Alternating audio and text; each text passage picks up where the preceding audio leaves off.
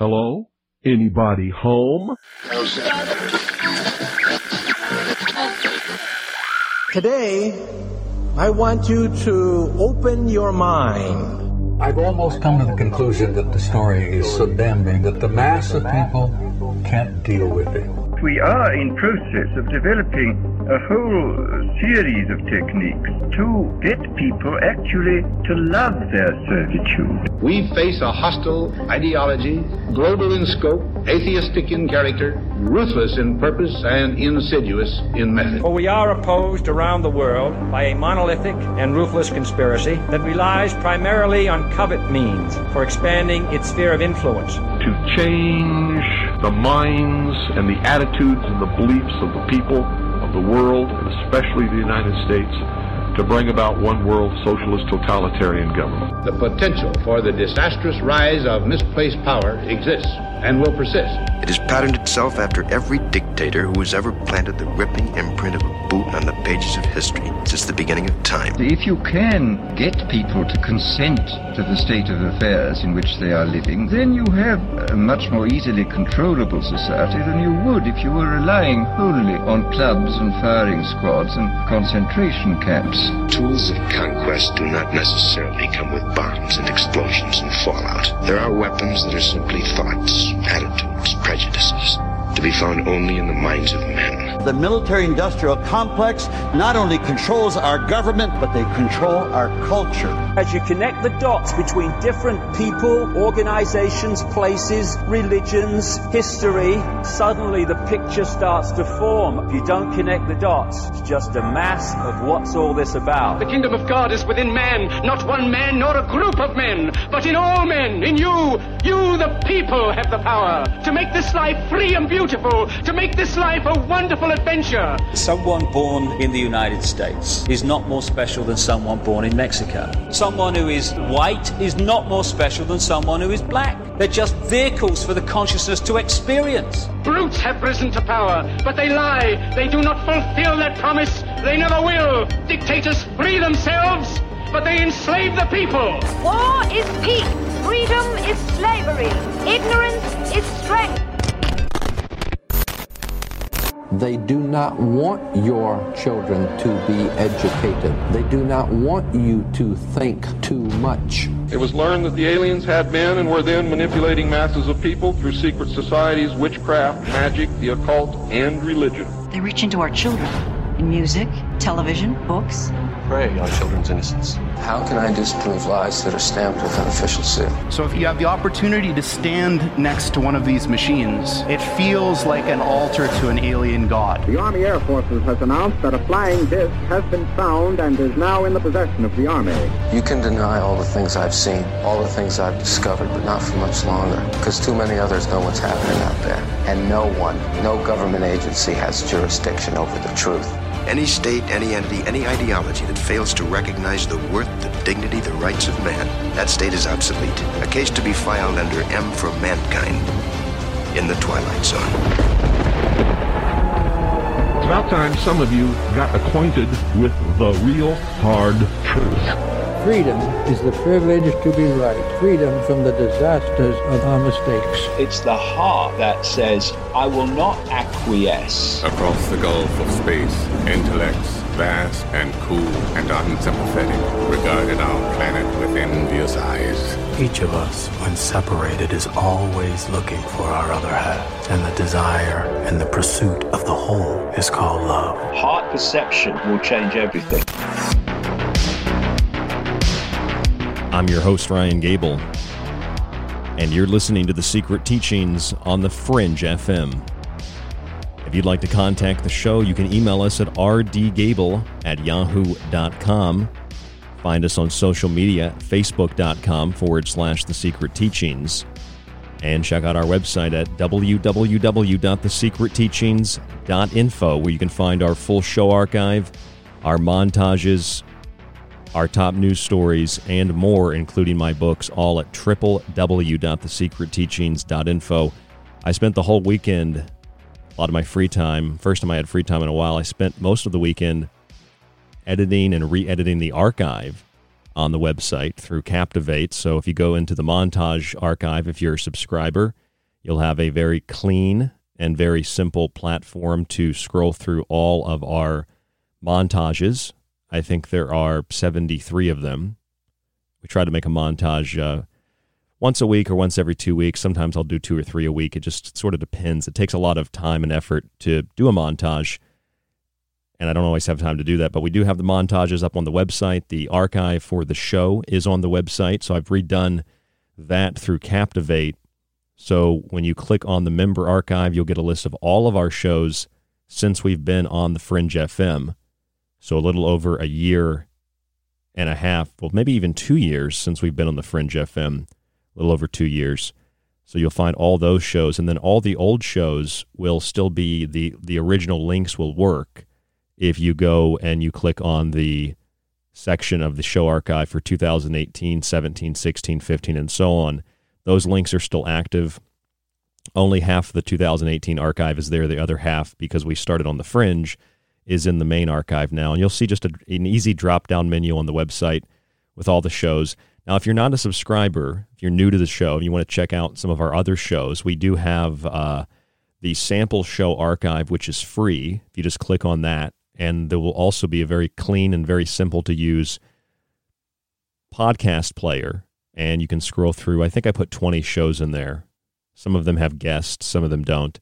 And uh, for those of you who are interested in our series called Cosmic Scams, you can also find the Cosmic Scam section of the website. All of the shows that we do with Stephen Cambian or Joe from the Carolinas or Kev Baker, anything where we're talking about the the cult of ufology, David Wilcock and people like that. There's a free page there. You can listen to all those shows as well and uh, that is basically the the revamped website.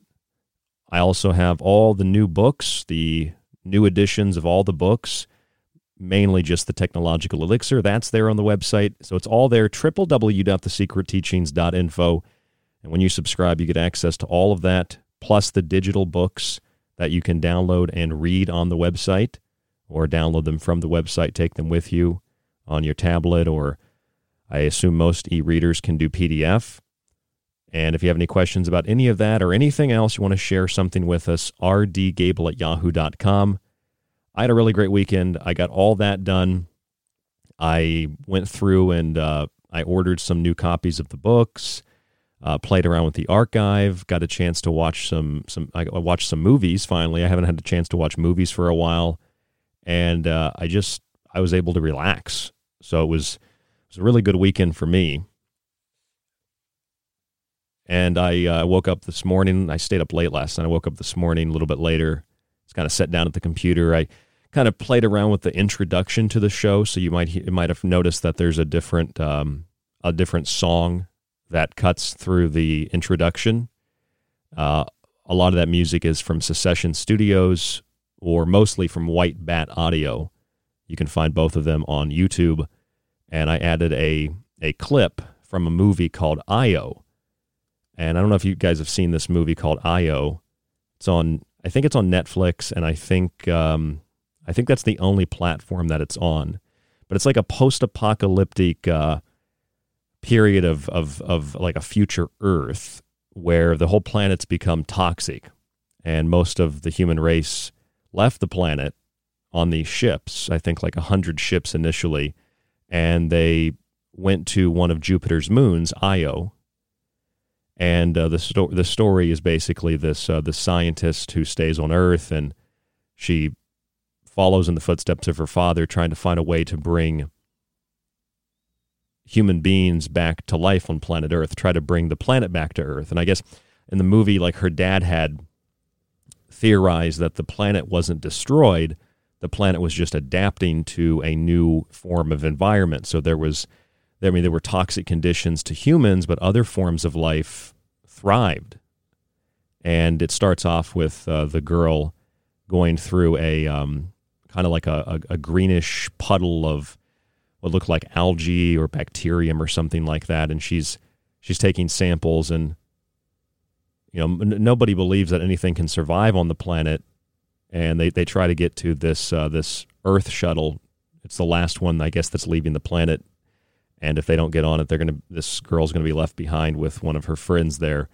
So that's kind of the movie. Uh, it's an it was an interesting movie I watched, but it made me think about, and I know it had a you know an environmental message and a probably a very very strong political message. I I kind of tune tune that out, and I was thinking about uh, some some very bizarre story I read uh, that I wanted to share with you, and it's interesting that if you pay attention to this show, you'll notice that we kind of weave other shows together. So every week is like a tapestry, and every month is a is a larger tapestry, and so on and so forth. we, we can weave subjects together in and out and in and out.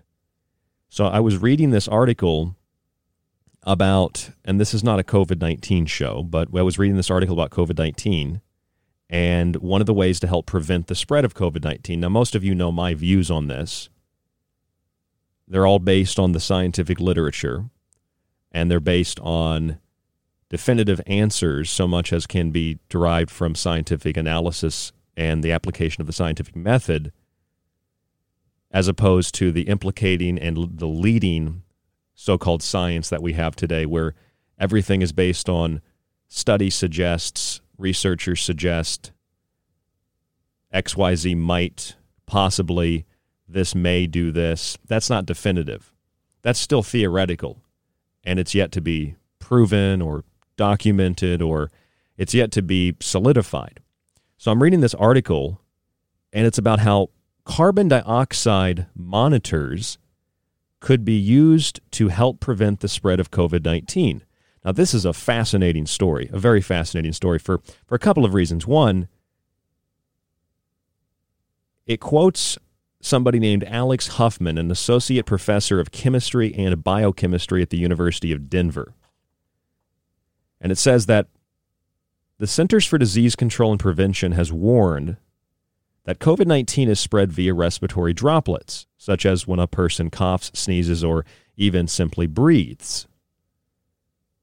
Now we looked at this on a number of previous shows, and I've had I've added a section to my book, The Technological Elixir, about how the Centers for Disease Control, if you look up the Washington Post article, has retracted their statement that COVID 19 spreads through the air. They said that this information on their website was an error. That's a quote error. Type in Washington Post, COVID 19, CDC, website error, airborne transmission, something to that effect you'll find the article. Now, we also know the FDA says that the food that we eat is not contaminated with COVID 19 and that COVID 19 does not spread on surfaces. That's literally what the FDA says. That's literally what the CDC says. So, a rational thinker would ask the question if it doesn't spread on surfaces and it doesn't spread in the air, how does it spread? Well, this article is a really great example of how science is not only not conclusive and definitive when used for not only political reasons but other reasons as well as a, as a tactic of fear or a, a tactic of authority but the cdc says this it says quote these viruses may be able to infect people who are further than six feet away from the person who is infected or after that person has left the space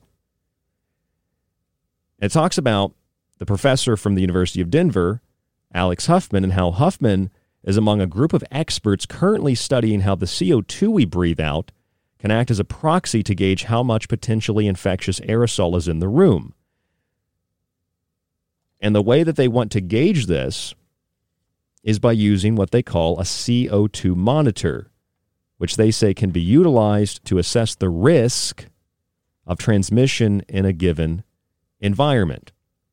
Now, there are three words here from the CDC website, these viruses may, may, that's not definitive science, that's an assumption, may be able to infect people who are further than six feet away. And Huffman from the University of Denver and other experts that are studying how CO2 we breathe out can act as a proxy to gauge how much potentially infectious aerosol. It's potentially infectious. They cannot, or have not at least, proved this yet. And it says CO2 monitors can be utilized to assess the risk of transmission. So it's the risk of transmission, but it's not to prevent the transmission, to assess the transmission, because they can't definitively tell you if there is transmission through the air and if aerosols are indeed infectious or if viruses can infect people who are further than six feet away. Now, I know for a lot of people, it's really hard to stand in between believing what authority says and believing what any antithesis of authority says. It's easy to just say, well, I don't believe any of it. It's all a big hoax. And it's easy to just say, put your mask on. There are people dying. It's more difficult for some to say, wait a minute. The CDC is acknowledging that they don't have any evidence that people who stand six feet apart, or whether they're further than six feet or closer than six feet, if they can be infected or not. There's no proof of that. There's no evidence of that at all. The only evidence they have is when you sneeze, when you cough, when you breathe, as this article says, respiratory droplets can come out. One of the big studies conducted on this was published and uh, distributed by the USA Today said that the researchers did not isolate COVID 19 in the droplets that were used in the study. And in other cases where they did isolate droplets, they said it was too artificial of an environment to conclude that this could be the case in the natural environment that we exist and experience every day. So I've added all that to my book, The Technological Elixir. If you're interested, I have a new chapter on this. But this is the information here that we're being told in order to justify what they call a CO2 monitor to detect the amount of carbon dioxide in the air. In other words, what they're saying is although they acknowledge through less than sincere and honest terminology that they do not know and cannot prove that this so called virus spreads through the air or on surfaces for that matter, and it only may be able to do things and it may only potentially be infectious and there only there only can be risks I mean, there are risks of anything, right? Anything can potentially be dangerous. Anything may be able to harm you. But they want to isolate carbon dioxide as the source of the transmission to further demonize carbon dioxide as not only being the responsible gas for destroying the planet, but for also making you sick. And this is what's very sick about it. Carbon dioxide is what I call the oxygen of plants. This is what plants utilize to survive. And then they exchange gases in the in the environment. We give them oxygen or they give us oxygen rather, we give them carbon dioxide. So this is a necessary cycle and a necessary symbiotic relationship without carbon dioxide, without oxygen, without the, the, the components that comprise our, our environment and our atmosphere, we suffocate. Life doesn't exist as we know it. Alex Huffman from the University of Denver, Denver says when you breathe out, you breathe CO2 out as well as aerosols that come out of your mouth. We can't measure the respiratory infectious aerosols in the room very easily. Now, you can't measure them at all. We can measure CO2 really easily and relatively cheaply, so we use this as a proxy. If CO2 is building up, infectious aerosol risk is also building up, end quote. So, in essence, Alex Huffman and others are saying that they can't find aerosols that contain COVID 19. There's only a risk of infection. It's only potentially infectious, and viruses only may be able to be transmitted this way. In the laboratory studies, an, uh, an aerosol containing COVID 19 was found only when they created an artificial environment of it based on their theory. But when they utilized their theory for a legitimate, real world, open like world experiment, they found that there was no evidence that they could determine whether or not anything was transmitted through those droplets. But they can detect carbon dioxide. And they say they want carbon dioxide to be the very thing that will determine whether or not you are sick. So you should stay, or you could get sick. You should stay away from carbon dioxide. And it reminds me of that movie I watched over the weekend, Io, where the the the girl is she's going out into these toxic zones on Earth where the, the environment is totally destroyed and she's finding these new forms of life showing that one life thrives under any condition it doesn't just grow it, it it thrives it finds a way to grow and thrive and just survive. And as she's coming back from these contaminated zones there's there are areas on the planet where there are still pockets of, of oxygen and, and, and a cleaner environment where humans can still survive. And as she's you know she has a little four-wheeler that she uses and she's driving back into these zones where she has like a little home set up and uh, she has the the area marked that it's like it's a, it's it's an oxygen rich area. It's like a clean zone where there's oxygen so in that movie she's trying and other humans are trying to find an environment that's that's acceptable to human life so that we can breathe in our scenario today scientists, researchers, eugenicists, and others are suggesting that we should stay away from carbon dioxide. Now, this might seem either totally ridiculous or it might seem, well, maybe it's scientifically sound. But for those of you who are able to utilize either your memory or your research skills, or you just listen to shows like this to, to learn something new and you don't want to research it for yourself, you'll remember perhaps that over the years we've heard from the EPA to people like Bill Gates that carbon dioxide is dangerous to the environment. That carbon dioxide is driving what we call climate change, or what people used to call global warming, or what in the 70s they called global cooling. And when the planet started heating and not cooling, at least perceptually, they called it global warming. When they couldn't find evidence of that, they called it climate change. It's all been political from the beginning. You can look up Time magazine in the 70s, it'll say the big freeze. There was an ice age coming which might have been more accurate than global warming, and now climate change, which you can't dispute because the climate always changes. But carbon dioxide has always been at the center of attention that we need to tax carbon, we need to eliminate carbon.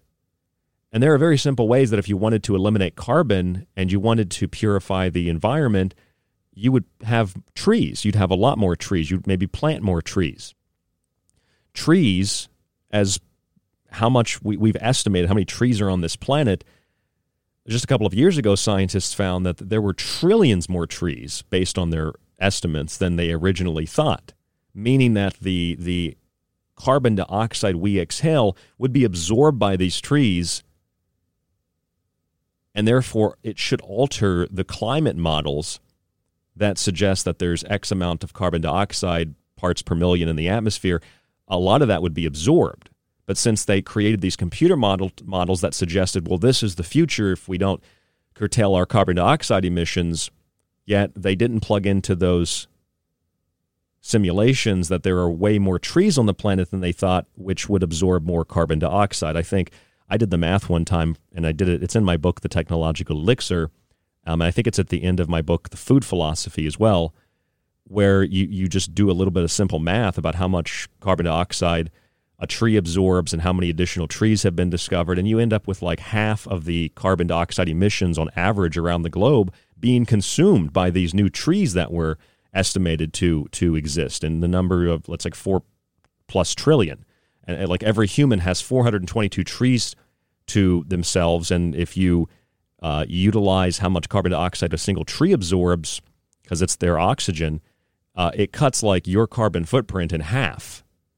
So just basic science and math will show you. Just a basic 30 year old guy like me, I just turned 30, a 30 year old guy like me can figure this out.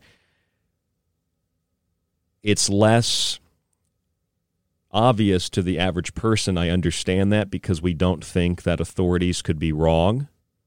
But when we ask a couple of questions, this whole thing falls apart. And so, if we have this idea that carbon dioxide is bad, carbon dioxide is dangerous, carbon dioxide should be taxed, carbon dioxide should be monitored for COVID 19, it could spread disease. I mean, this sounds very, very alien to me. It, it seems very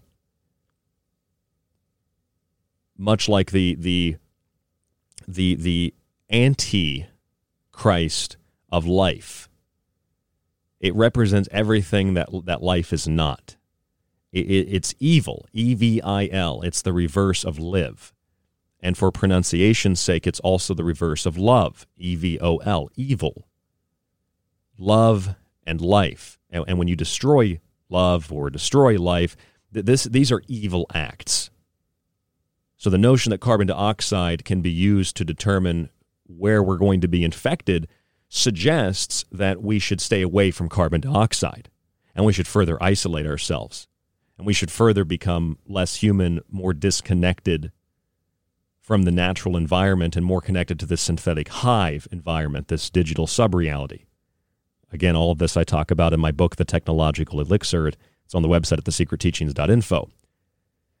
And, and I imagine that some of you have heard this, uh, but what we discussed about Texas on Friday last week, the Red Star State was the name of the show, Solar Winds Red Star State. It's in the archive on the website.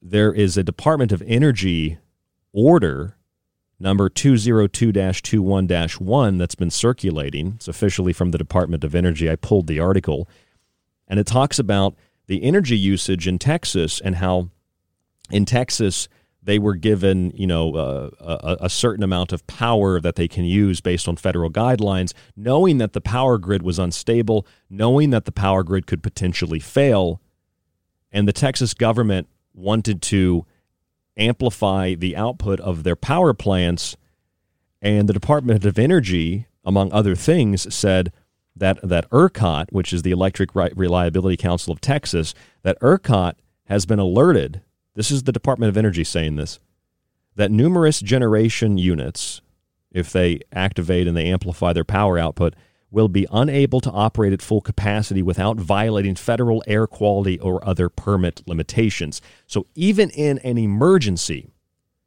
you cannot turn up the power because that will harm the environment. Despite the fact that a lot of these power plants are clean burning, like clean burning coal. And despite the fact that a lot of windmills were frozen, and my friend just sent me an article. My friend Joey from high school sent me an article last night about how Texas is, they're going to get into more solar power. Great. You could store a lot of energy through that, but solar power didn't save anybody in Texas either. Wind didn't save anybody in Texas. And the federal government said you can't activate those plants, the Department of Energy, because that's a violation of federal air quality guidelines. Oh, and by the way, carbon dioxide is spreading COVID 19, so we have to get rid of carbon dioxide. It's very spooky. There's something wrong here. We're going to figure it out when we come back from break. I'm Ryan Gable. This is The Secret Teachings. There's more after this. Don't go anywhere.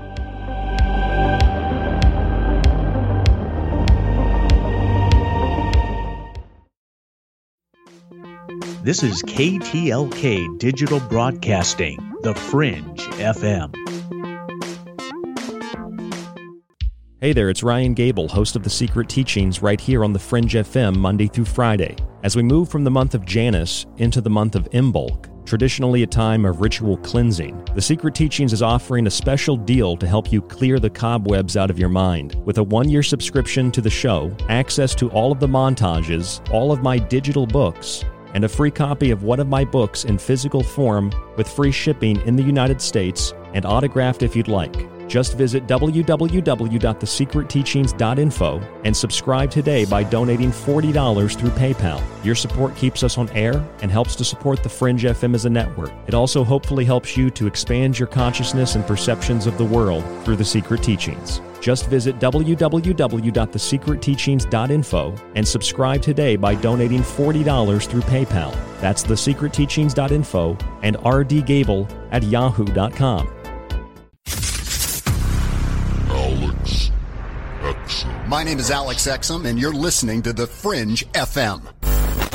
So, you love talk radio? Then you'll love TalkStreamLive.com. TalkStream Live is always on, 24 7, with the best streaming talk shows. Find your favorite talkers and discover some new ones. It's free, readily available online or on mobile with any smartphone or tablet. Finding your favorite talk shows all in one place has gotten a whole lot easier. Just go to TalkStreamLive.com. Be sure to download the free apps from Google Play or the iTunes App Store.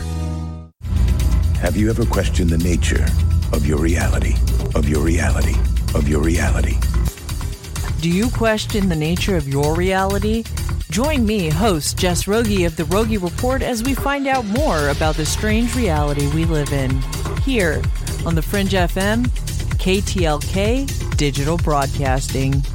This is Kev Baker of The Kev Baker Show. You can find me at Truth Frequency Radio or on my home website, www.kevbakershow.com.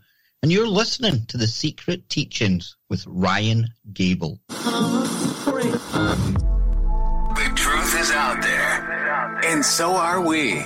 KTLK, Digital Broadcasting, The Fringe FM.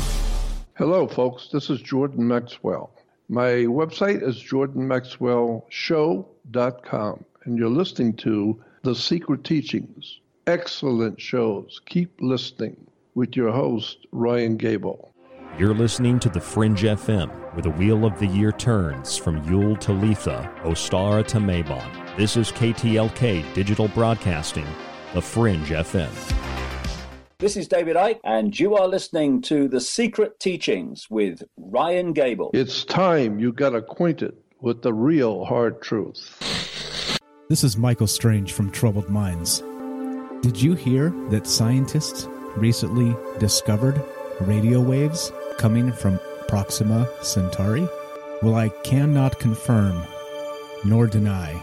We are broadcasting from that neck of the woods. You are listening to KTLK, The Fringe FM. Hi there, I'm Ryan Gable, host of the Secret Teachings radio show right here on The Fringe FM. On The Secret Teachings, we cover parapsychology, pop conspiracy, magic, myth, health, and more. You can catch The Secret Teachings Monday through Friday after Joe Roop and Lighting the Void right here on The Fringe FM.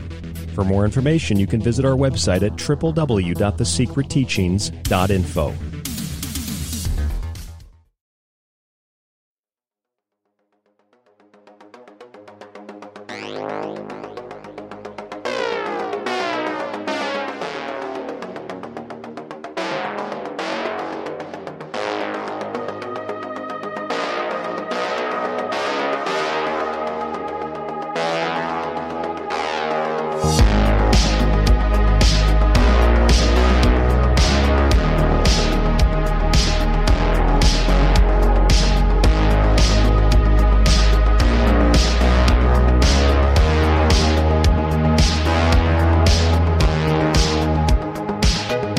host, Ryan Gable, and you're listening to The Secret Teachings on The Fringe FM. I was reading the Department of Energy Order number 202 21 1. was published over the weekend by a number of news sites pertaining to what happened in Texas last week and how ERCOT, the Electric uh, Reliability Council of Texas, was alerted that, according to the Department of Energy, numerous generation units will be unable to operate at full capacity without violating federal air quality or other permit limitations. And the order from the Department of Energy talks about how Texas would have to buy power and they couldn't actually produce more of their own power, even though they've been one of the biggest, if not the biggest, exporters of power in the United States for a very long time and they were told you can't ex, you know you can't have this power you need to import power. You can't use your power generators because it's going to pollute the environment. And that's the federal government stepping in and telling Texas what they can or can't do with their own infrastructure with their own power plants with their own sustainable systems.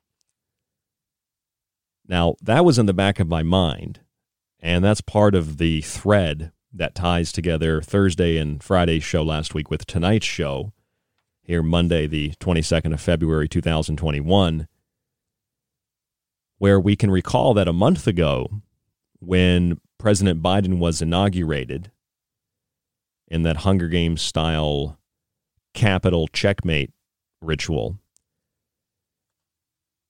he goes to the White House over the next couple of days and signs a number of executive orders, one of which suspended an executive order from the previous administration that prevented foreign countries, especially those that maintained a threat to national security, from interfering in our critical infrastructure like power, like the power grid. And an additional prohibition order issued by the Secretary of Energy that would prevent China, in particular, from interfering in our bulk power systems and our power grid. We looked at all of this on Friday's show called SolarWinds Red Star State about how the SolarWinds cyber attack that leaked all this information from the federal government and these corporations. Also, that company is located in Texas. And we know that through cloud seeding, artificial precipitation can be created, silver iodide can be used, put into the atmosphere, and this can cause rainfall and snowfall under the right atmospheric conditions. Now, these can be conditions created artificially or natural conditions that can be amplified to turn something on, off, or to move something somewhere else. And the Chinese government announced that they've expanded their weather control operations to an area one and a half times the size of India. Previous, it had been about the size of Alaska, now one and a half times the size of India. And they announced that in December of last year, just a few weeks ago, really, relatively speaking. And then this month, we hear that the Department of Energy told Texas, no, you can't use your infrastructure. You can't generate more power. You got to buy that from somewhere else because generating more power will damage the environment. So this is the, this is that environmental cult. But don't mistake my disgust for the cult of environmentalism to mean that I'm some right-wing conservative because I'm I'm definitely not. But I do have some questions to propose to you in relationship to what constitutes a clean environment and what represents a clean environment. Some people, at least in media, and I'm sure that there are a lot of people that lean on one side of the political spectrum that are very happy that President Biden has now reintroduced the United States into the Paris Climate Agreement and that they're now talking more about net zero emissions and uh, limiting carbon dioxide, you know, across the board from your home to your car to what companies can do and what states can do as in the case of Texas. The Department of Energy just outright told Texas if you you can't use your power because it, you know if you can't you generate more power that's going to harm the environment. You can't do that. Well clearly what that is is the green new deal. Clearly what that is is foreign international UN Great Reset interference. Okay, that's that's Alexandria Ocasio Cortez and the Green Deal and Bernie Sanders and the environmental cult that is founded uh, in the Earth Summit uh, with the Rockefellers and Maurice Strong in Rio de Janeiro in well, it was in 1992 in Brazil.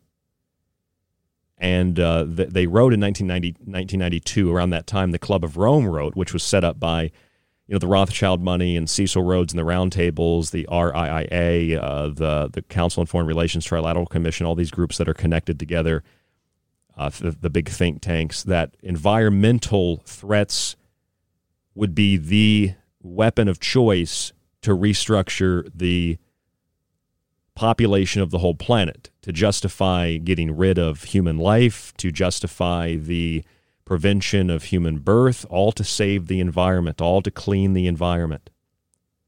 Well, despite the fact that we have a perception that big oil and these big lumbering power companies hate the environment and they want to pollute and they would never want regulations, they would never want restrictions, they would never want to go into something like the Paris Climate Agreement and limit carbon dioxide. They would never want to do this because this would restrict their ability to make profit. Well, here's the thing that is a positive component of what we call capitalism, although capitalism has turned into predatory capitalism, um, as we talked about with John Perkins when he was on the show. But if people don't demand it and people don't use it, then capitalists are going to go somewhere else. They're going to find something that people will use because they want to make money, they want to profit. When you have like a corporate fascist state, they will demand that you will do this, you will buy this. You will not be able to have an, a choice whether or not you use that power, you buy that product. You will do exactly what we say when we do it, or when we say it, you will do it. So, capitalistically speaking, if you will, big oil companies were not opposed to the climate deal. Big oil companies are on the side of Joe Biden. I hope that you realize that, and I can prove it to you because back in April of 2017, even CNN published a story that said why big oil wants Donald Trump to stay in the Paris climate deal. Now, why would these companies, Chevron, ExxonMobil, Royal Dutch Shell, and BP, why would they want the United States in the Paris COP21 pact, which is really just, you know, it's a deal with the devil? Well, the article says these traditional energy companies have a vested financial interest in the Paris deal. How is that possible if our perception is that this Paris deal will limit the use of fossil fuels and this will affect these big companies? It will it, it eliminate the traditional forms of, of energy that we use. It will eliminate what we basically call legacy systems. Well, the article says that's because COP21's crackdown on carbon emissions favors natural gas, which emits much less pollution than coal. Contrary to popular belief, a lot of these oil companies are invested heavily in natural gas. So, although big oil, as we perceive it, would be affected. Natural gas, big natural gas, would not be affected. They would they would want to be in the COP 21 Paris Pact. Do you see what I'm saying? In other words, when the governor of Texas said the windmills froze and the backup alternative forms of energy were not sufficient to keep the lights on in Texas, and China mocked Texas and said, we very glad that uh, we on the right path here in China. And uh, you stupid Texans who ride horses to work, uh, you stupid. We good people in China. We have hive mind. You know, like that's what the foreign ministry of China said. They laughed at Texas and then they they said we're on the right path. Good to know we're on the right path, they said. Good to know what we're doing is working. I, I kind of thought, well, maybe that's what they're referring to. They're referring to their ability to control the weather. It's working. But then you had Bill Gates. This is what I think is the most key point here. Bill Gates said, No, Governor Abbott, you're wrong. And I thought, where did Bill Gates come from? He's not in politics. He's not an elected representative. He's not a political commentator. He's not a medical doctor. He has no license. Why is he telling me to get a vaccine? Why is he telling a governor of, of a state what he can and can't do? Who are you, Bill Gates? So Bill Gates tells Governor Abbott, no, you're wrong. It's not because of those windmills. It's not because of the alternative energy. It's because your legacy systems of oil and natural gas failed. Now you see that Texas is big in a lot of ways, and it's big on infrastructure, it's big on power. And so Texas obviously would be the country state. I mean, they basically are their own country. They're their, the country state to assault if you're trying to eliminate energy independence on the microcosm and then do it on the macrocosm of the whole country and then the whole planet. Because not only did Joe Biden insert the U.S. back into the climate deal, which benefited the oil companies, a lot of people thought, oh no, oh no, he he he got rid of the the, the pipeline, the, the XL pipeline. It's it's going to save all the the animals. What they don't realize is that the pipeline was already built. The pipeline was far more sustainable and far more environmentally friendly than trucking which I was told emits carbon dioxide, trucking and training, trucks and trains, oil all over the country. The pipeline was more efficient. If we're going to use these systems, it's more efficient. So let's just get that straight.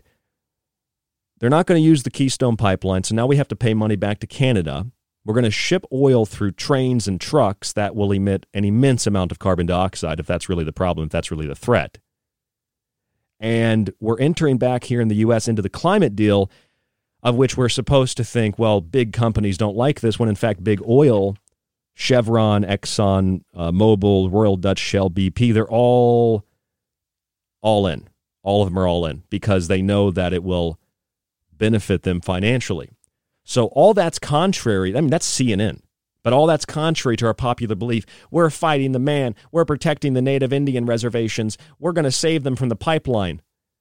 But it's like, dude, the pipeline's already built, first of all. Second of all, the big companies, the big corporations that you hate so much that you loathe, are benefiting from COP21. They're benefiting from these international UN agreements. You understand that, right? They're benefiting from that. Do you know who suffers? You suffer. Do you know who suffers? All the people in Texas suffer. When the federal government steps in and says, no, you cannot amplify your power, you have to buy power, or you don't get lights because you're going to harm the environment. It's damaging to the environment to have carbon. But we'll drive trucks and have trains go all over the country delivering oil, and that'll be more efficient than having it all in a pipeline. Meanwhile, they'll tell you all about how they're saving money and saving the environment when they're actually dumping money and dumping the environment because it's all about big money. Now, I know that some people will not listen to what I'm saying and take a neutral stance on it. They will immediately think you're a conservative and that means you're wrong. I'm not a conservative, and it doesn't mean that I'm wrong even if I was. And other people will say, you hate liberals, you hate the environment. Don't hate liberals, don't hate the environment. I'm just looking at facts. CNN even told me big oil wants the Paris climate deal to go through. They want to maintain that. They, they want to limit carbon dioxide. Why? Because they have investments in natural gas.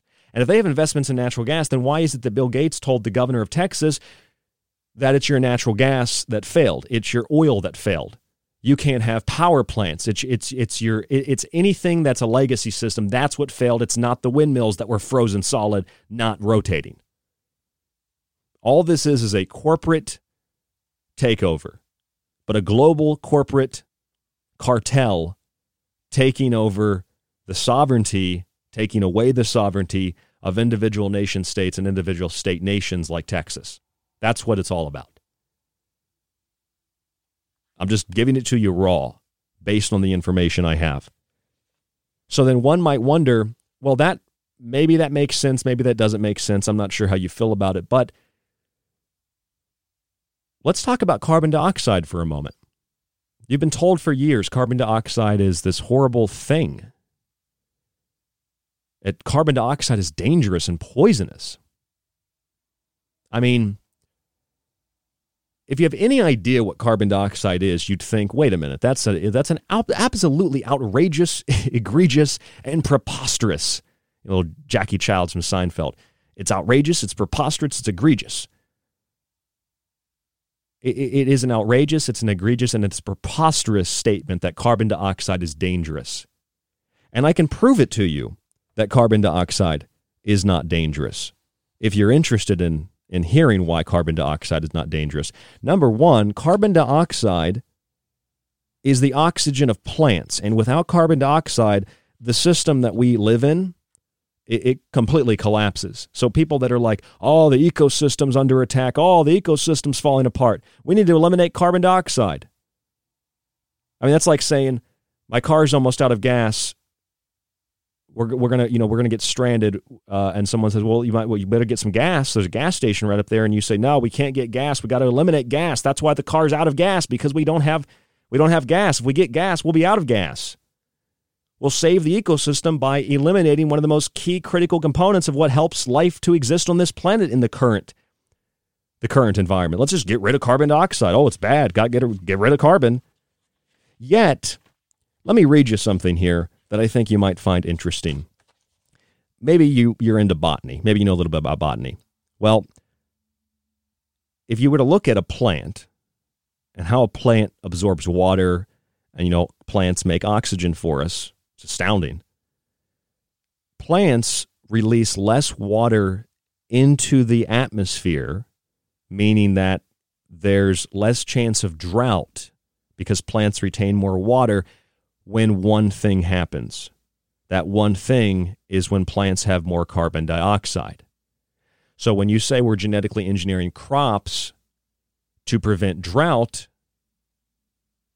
it doesn't make much sense because if you want to in scientific terms, if you want to prevent drought, plants need to be exposed to more carbon dioxide. It's eliminating carbon dioxide that will cause drought. I mean, you could eliminate any key component in this game of environmental Jenga, and the whole thing could potentially collapse. But what they found in, in, in uh, research about plants is that as carbon dioxide levels increase, plants retain more water. And that's because of the stomata on the plants.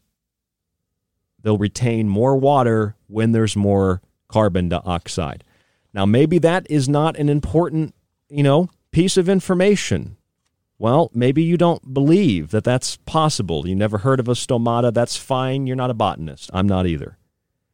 Well, here's an idea. Maybe we should listen to the, you know, the experts like NASA.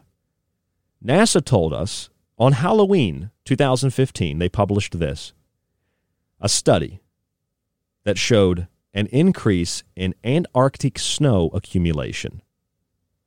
And they showed that the massive gains in Antarctic ice in the sheets were greater than any incurred losses. Now, this is something that I've been saying for years. I think it was maybe seven and a half years ago when I, w- I was homeless for a temporary amount of time living out of my car, and a friend of mine let me stay in their in their uh, their office slash studio. And I had gotten a newspaper one day. This was before I ever wrote anything. I, I wrote like a a compilation of material for radio, so I had it, and I turned that into like a like a book uh, a, a long time ago. It's not for sale anymore. I do have PDFs of it somewhere, but I got a newspaper, and it sa- it showed in the newspaper the uh, the the Arctic ice sheet, and it showed between you know different periods of time how the ice is there, how the ice is not there. Now in the Arctic, the, it's summertime in the Arctic now, so the ice will be depleted. But because of basic facts, like it's the summer in the Arctic, so some of the ice is going to melt compared to the winter in the Arctic. We don't recognize that when we're told, hey, it's the winter time and ice is very, very, very limited in the Arctic. This is strange. How can it be winter and there be less ice? There should be more. This means the climate is changing. No, moron. It's not winter in the Arctic. When it's winter here in the Northern Hemisphere, it's not winter there. It's the summer there because the planet does this crazy thing called wobble and rotate. But we're not allowed to learn about the planet. It's flat, remember? We're not allowed to learn about the planet in Earth science class because it's carbon dioxide. It's what humans exhale that's the problem. Got to get rid of carbon, got to get rid of humans. So, if it's summer in the Arctic and the ice, well, that makes sense. The ice would be less, less dense. Now, what happens is there are cycles. So, sometimes there's more ice even in the, the summer, and sometimes there's less ice in the winter. And what happens is if you have a satellite image in 1970, let's say, where the ice is really depleted, or 1980, the ice is really depleted, and you say that's global warming, we have proof. Look at this ice compared to 19, you know, comparing 1980 to 1970. And then you say this is proof that the ice is melting, the, the polar ice caps are melting, we, we, the whole planet's going to be drowned in water. And then you go into the early 2000s and you find that the ice in some places has literally doubled in the last few decades after having melted. So every year you go through a cycle, but then every decade there's another cycle, and every half decade there's a cycle, and every two decades a cycle, and every century a cycle, and so on and so forth. So yeah, the ice caps might have melted between this year and this year, but 10 years before that or 10 years after that, they were twice or three times the size of what they were. Does that make sense? NASA confirms that mass gains of Antarctic ice sheet greater than losses. That was in 2015.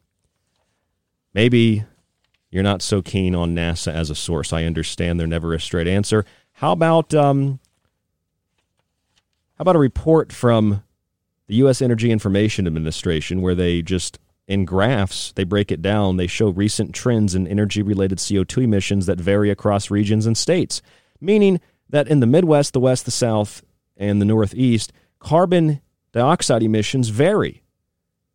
But see, if we break down the information like that, we break down the data like that, people just are a little confused. Like, wait a minute, I thought carbon dioxide was raising everywhere. I thought the planet's temperature was going up. I thought, wait, uh, it's like, no, uh, it's different in different places. If I stick a carbon dioxide detector up the tailpipe of a taxi in New York City, uh, yeah, there's going to be more pollution than if I do it out here in Bloomfield, New York, where there's like, you know, five cars within a mile driving on the road. Maybe you see five cars at noon. It's perspective. There's not an overpopulation problem, there's an overcrowding problem. There's not a lack of resources, there's a lack of distribution and availability of those resources. There's artificial scarcity that's created. When you're told in the wintertime, oh, it's never been this cold, and then in the summer, it's never been this hot. No, it's always been that cold. It's always been that hot. Every year is a little different. The sun and the moon play a significant role in this. Let's go back to NASA. NASA also says good news on forests and carbon dioxide. A NASA study in 2014 shows that tropical forests may be absorbing far more carbon dioxide than many scientists thought. And just a few years ago, scientists conducted an experiment, a study, and they found that there were literally trillions more trees than they initially estimated, meaning basically that if you took the amount of trees, four point something trillion, you broke them up to, you know, to every single person on, on the planet. Everybody gets 422 trees. It's official estimates. Those 422 trees, based on the carbon dioxide that they absorb because it's their oxygen, and then they give us clean air. Do you know what those 423 trees do? They absorb half of our carbon emissions as an individual. I've done the math on it. It's pretty simple math, and I, I suck at math, and I've done the math on it. Half of our carbon footprint. None of that is put into the computer models. And that, my friends, is the real, honest, inconvenient truth. The inconvenient truth is that you've been lied to, information has been taken out of context, and information has been outright deleted, as is the case with the medieval warm period, which, according to the Telegraph newspaper back in 2003, this was 18 years ago. According to the newspaper, this is what happened. The Middle Ages were warmer than today, say scientists. And the IPCC, International Panel on Climate Change, simply removed that data so that their models and statistics and charts and pie graphs and computer simulations would provide them the output in the constructed artificial future that the planet is going to be destroyed. None of it is true. It's all fake. The ice caps are getting bigger. Forests are absorbing more carbon dioxide. They're greener than ever. And it's been hotter in the past than it is now. And now they're telling us carbon dioxide is bad. It's spreading COVID 19. We've got to get rid of carbon dioxide. This is anti human. We'll be right back on The Secret Teaching. Stay with us.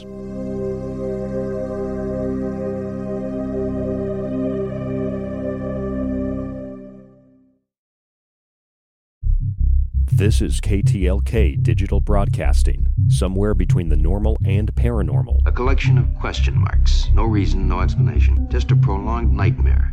Right here on The Fringe FM. Do you like the secret teachings and Ryan's passionately balanced approach to subjects from food and health to the entertainment industry and the occult? Then check out Ryan's books available in PDF and softcover with free shipping in the United States. For a practical, balanced, and unique look at the food industry, vaccinations, the theories of disease, and geoengineering, grab a copy of Food Philosophy. For a deeper look into artificial intelligence, UFO cults, black goo, and pacts made with the devil in the music and entertainment industry, have a look at the technological elixir or look for Ryan's masterpiece, Occult Arcana, an encyclopedia of occult knowledge spanning from mythology and science to symbols and sigils, from ritual magic to voodoo, and from comparative religion and psychic abilities to paranormal activity. All three books can be purchased on the website at thesecretteachings.info, where you can read reviews from other authors and radio hosts around the world. Just visit thesecretteachings.info. Hey, Fringe listeners, Dave Cruz here, reminding you that Beyond the Strange airs live Monday evenings at 7 p.m. Pacific Standard Time, 10 p.m. Eastern Time, right here on the Fringe FM. BTS is your one stop shop for the paranormal, the bizarre, and most of all, the strange. Join me and co host Black Sky Paranormals, Russ Bailey, as we discuss topics such as aliens, ghosts, Bigfoot, and much more. Also, we talk with profound guests, authors, researchers from all over the world, and we take your calls live on the air. Go to beyondthestrange.com and learn more about the show, guests, times, free registration for our newsletter, merch, and much more. Again, that's Beyond the Strange, Monday evenings, 7 p.m. Pacific, 10 p.m. Eastern, right here on KTLK Digital Broadcasting, The Fringe FM. And as always, stay strange. The truth is out there, and so are we. KTLK Digital Broadcasting, The Fringe FM. Hey there, it's Ryan Gable, host of The Secret Teachings, right here on The Fringe FM, Monday through Friday. As we move from the month of Janus into the month of Imbolc, traditionally a time of ritual cleansing, The Secret Teachings is offering a special deal to help you clear the cobwebs out of your mind. With a one year subscription to the show, access to all of the montages, all of my digital books, and a free copy of one of my books in physical form with free shipping in the United States and autographed if you'd like. Just visit www.thesecretteachings.info and subscribe today by donating $40 through PayPal. Your support keeps us on air and helps to support the Fringe FM as a network. It also hopefully helps you to expand your consciousness and perceptions of the world through the Secret Teachings. Just visit www.thesecretteachings.info and subscribe today by donating $40 through PayPal. That's thesecretteachings.info and rdgable at yahoo.com. You intrigued by paranormal talk radio? You'll love the new paranormal radio app from TalkStream Live. You'll find a great selection of talk shows covering UFOs, ghosts, strange phenomena, and much more. Download the Paranormal Radio app now and start listening to the very best in paranormal talk entertainment, including the network you're listening to right now, the Paranormal Radio app, free in Google Play and the iOS App Store. Yo, there! It's Gigi from Shift Happens. Just stopping by to tell you to stop it! Stop that! Stop that thing that you're doing! And redirect all of your attention right directly back here to the Fringe FM. You're welcome. This is Jess Rogie, host of the Rogie Report, and you're listening to the Fringe FM, KTLK Digital Broadcasting. You're listening to the Fringe FM, where the wheel of the year turns from Yule to Litha, Ostara to Mabon. This is KTLK Digital Broadcasting, the Fringe FM. Join me on a journey where getting lost is the only true destination, where happiness is an illusion, where the past, present, and future all coexist on the same timeline.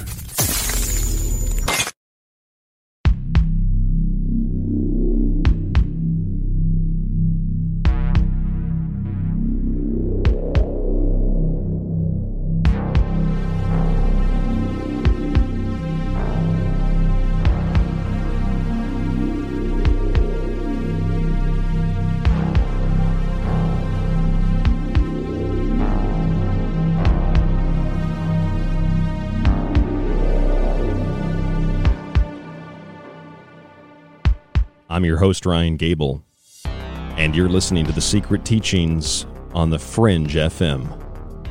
Scientists are now telling us that carbon dioxide can be utilized to help prevent the spread of COVID 19.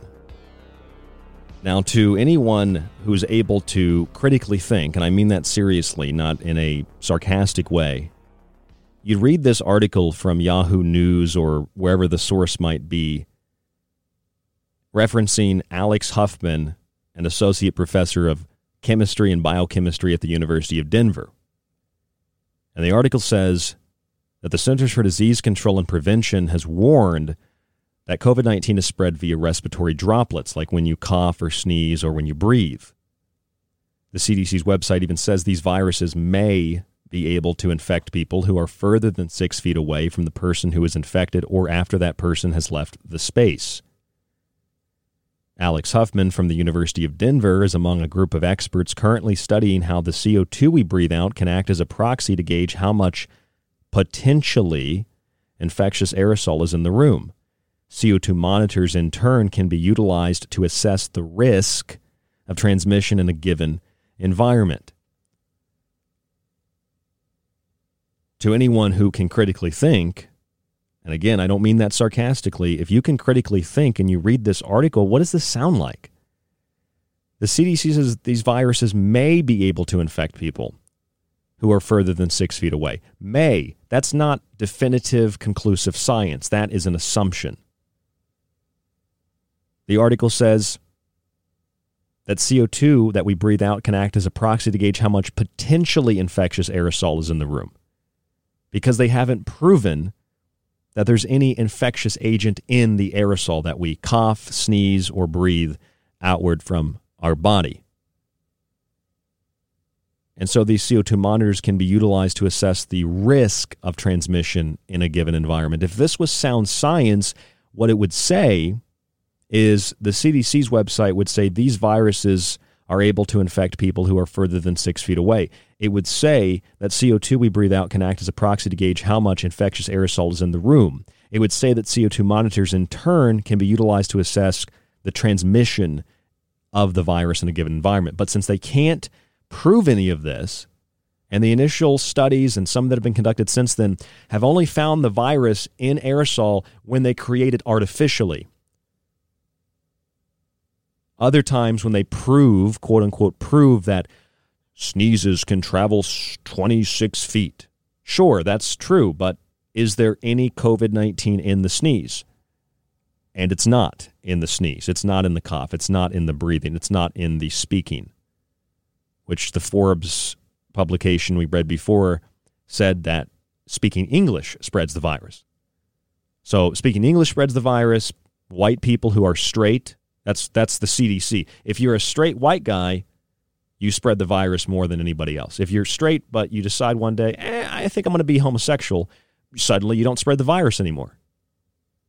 That's literally you could read that on the CDC's website. Just type in CDC white people less likely to wash hands and it's just young white straight men. Here's what Huffman had to say from the University of Denver. When you breathe out, you breathe CO2. Yeah, that's true as well as aerosols that come out of your mouth. That's also true. I, I get to watch mine as I'm talking into this mic. Huffman, uh, Huffman says, We can't measure the respiratory infectious aerosols in the room very easily. No, you can't measure them at all. If you could, it would be a slam dunk, it would be a layup to just show us and prove it to us. And then there, there would be no more conspiracy theories. There would be no more second guessing the science. It would just be like, oh, here we isolated it. There, there, there it is. But they can't do it. What Huffman says they can do, and that kind of funny huff, like huff and puff. we can measure CO2 really easily and relatively cheaply.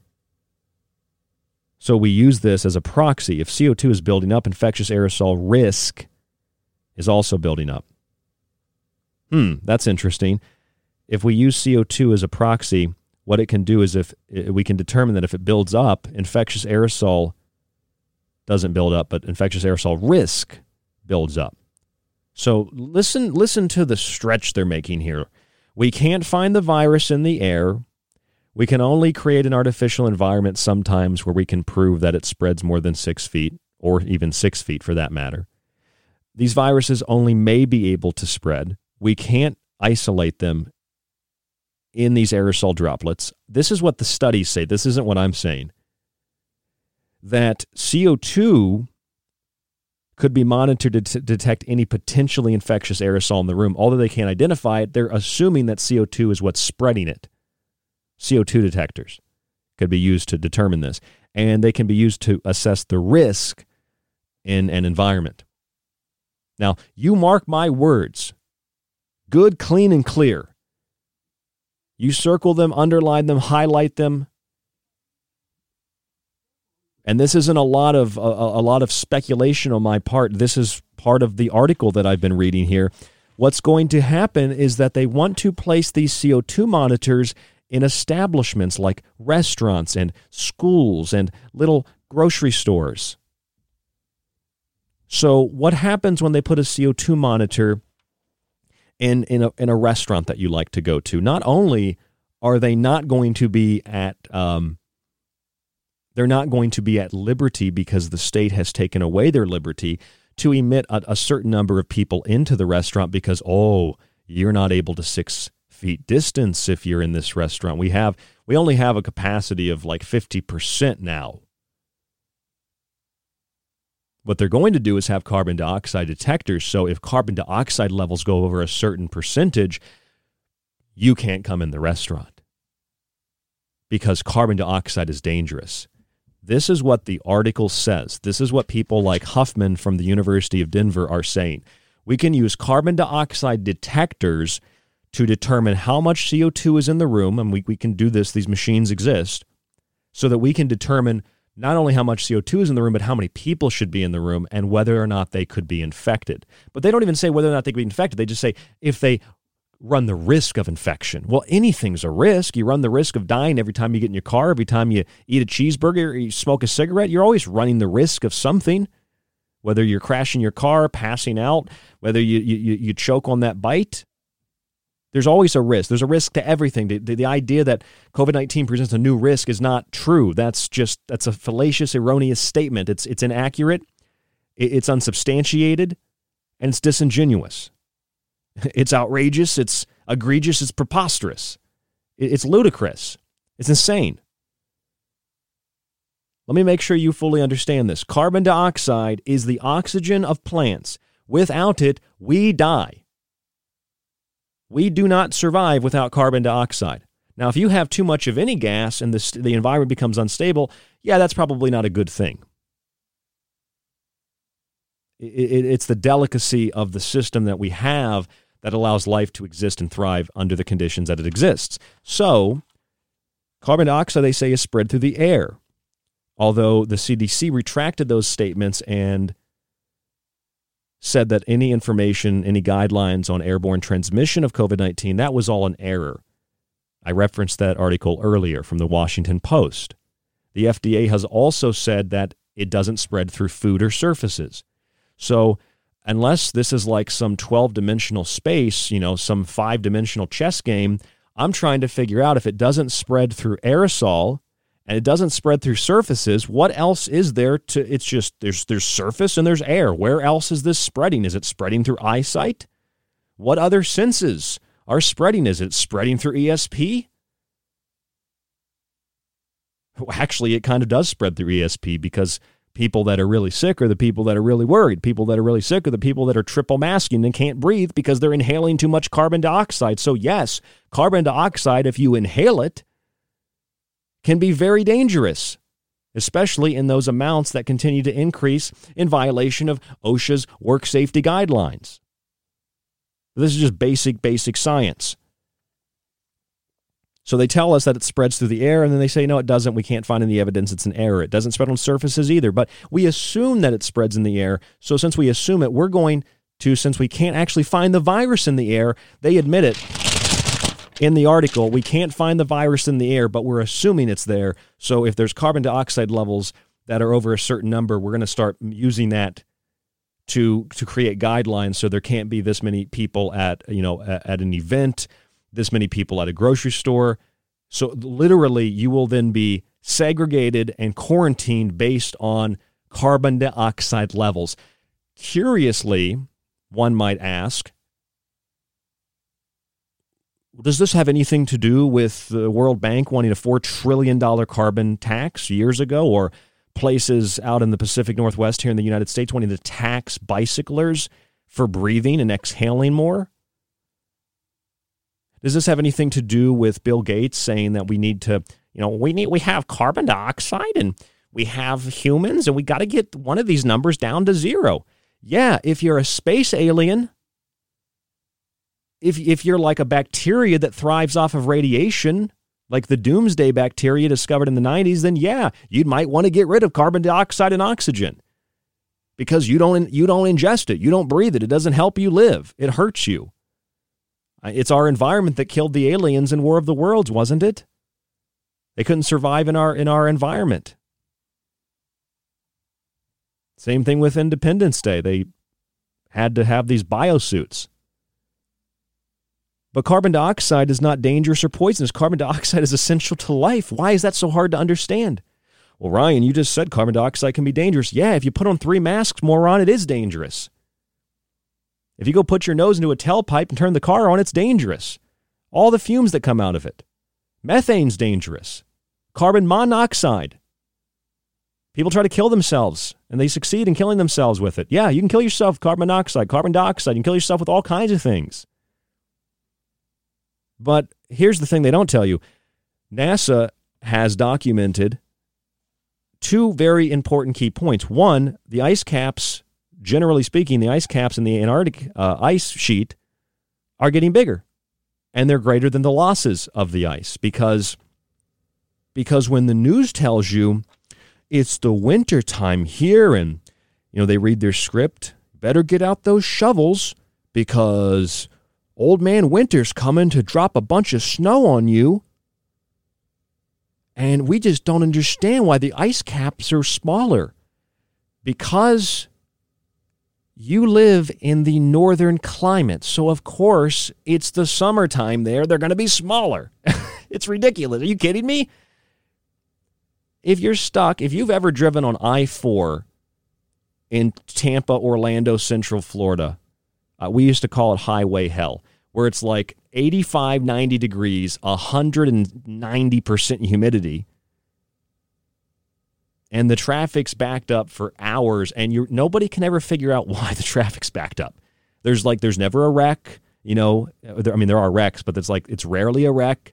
It's not like people getting off at exits. It's just it's just slow, slow, slow, slow, and then it just suddenly opens up.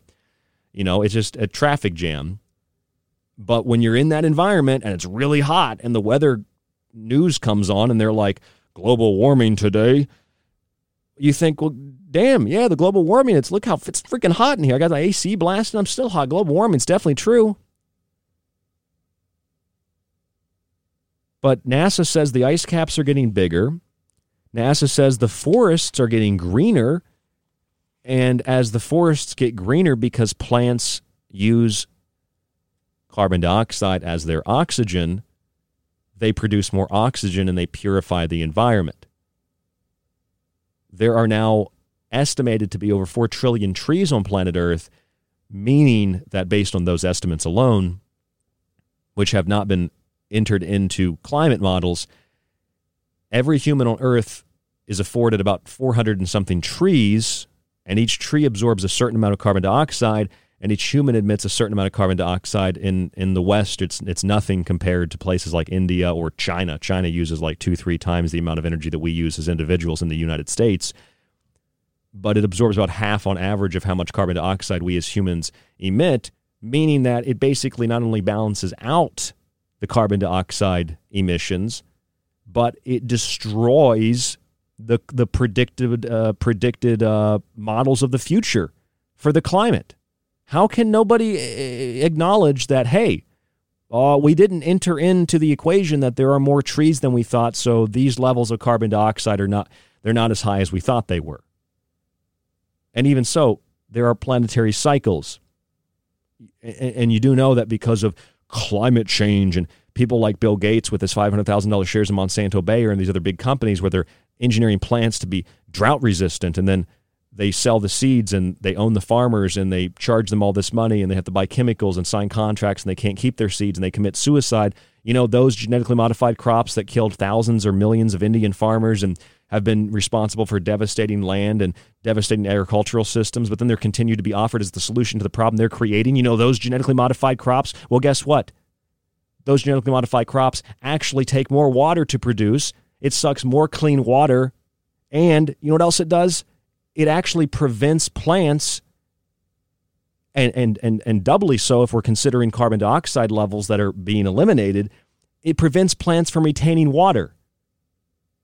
So, what does that mean? We have to use more water to grow these plants because it's supposed to prevent drought, but we have to use more water to grow them, while simultaneously, if carbon dioxide levels are reduced, plants wouldn't be able, the, the, the stomata they have, that allows them to interact with their environment, they would not be able to retain the water meaning with less carbon dioxide, more genetically modified crops, you'd lose more water, have more drought, and then you would have to, because you, you, you have to use it, you lose that water. You'd use more water, therefore lose more water, and you'd have more drought. This is scientifically like not may or could be or possibly. This is like well known, very basic, simple science. Plants retain more water when they have more carbon dioxide. You get rid of carbon dioxide, they have less water. There's more chance of drought. So you create genetically modified crops to prevent the drought, but those GM crops need more water to grow and they need chemicals to grow, none of which is sustainable. So take your hippy dippy, woohoo, bourgeois, environmental cult somewhere else because with people like myself and like you who can think for ourselves, it doesn't have any merit. It's not scientifically sound, scientifically proven. It's nothing but a scientific cult where people follow the cult leader to their death, which is don't have kids, rebellion, extinction rebellion, birth strikers, no more kids, no more family, no more environment, kill yourself for the environment. I mean, there was a guy that set himself on fire in a park in New York because he wanted to save the planet. I'll just get rid of myself and then the planet will be saved. And he lights himself on fire. A couple years ago, that happened. Ice caps getting bigger, forests getting greener, plants retain more water, less chance of drought. Carbon dioxide is uh, good for the environment. Well, Ryan, if the whole environment was carbon dioxide, we'd all die. Yeah, we would, moron. If it was all methane, we'd all die. But it goes a little bit beyond that, doesn't it? Because what about these alternative systems of, of energy? What about wind?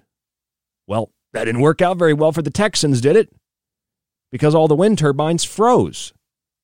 And when Governor Abbott said this is the reason that we didn't have power because one, the wind turbines failed, and then though the governor, who I don't particularly like, didn't say this out loud, uh, I read earlier on the show tonight the Department of Energy order that told Texas they cannot produce more power. They have to buy power from outside the state, and that if they produce more power, it's in violation of federal air quality laws. That is the Green New Deal. That is Agenda 21. That is the United Nations. And using weather and using environmental controls to take control of land. Why and how do you think Bill Gates became the biggest owner of farmland?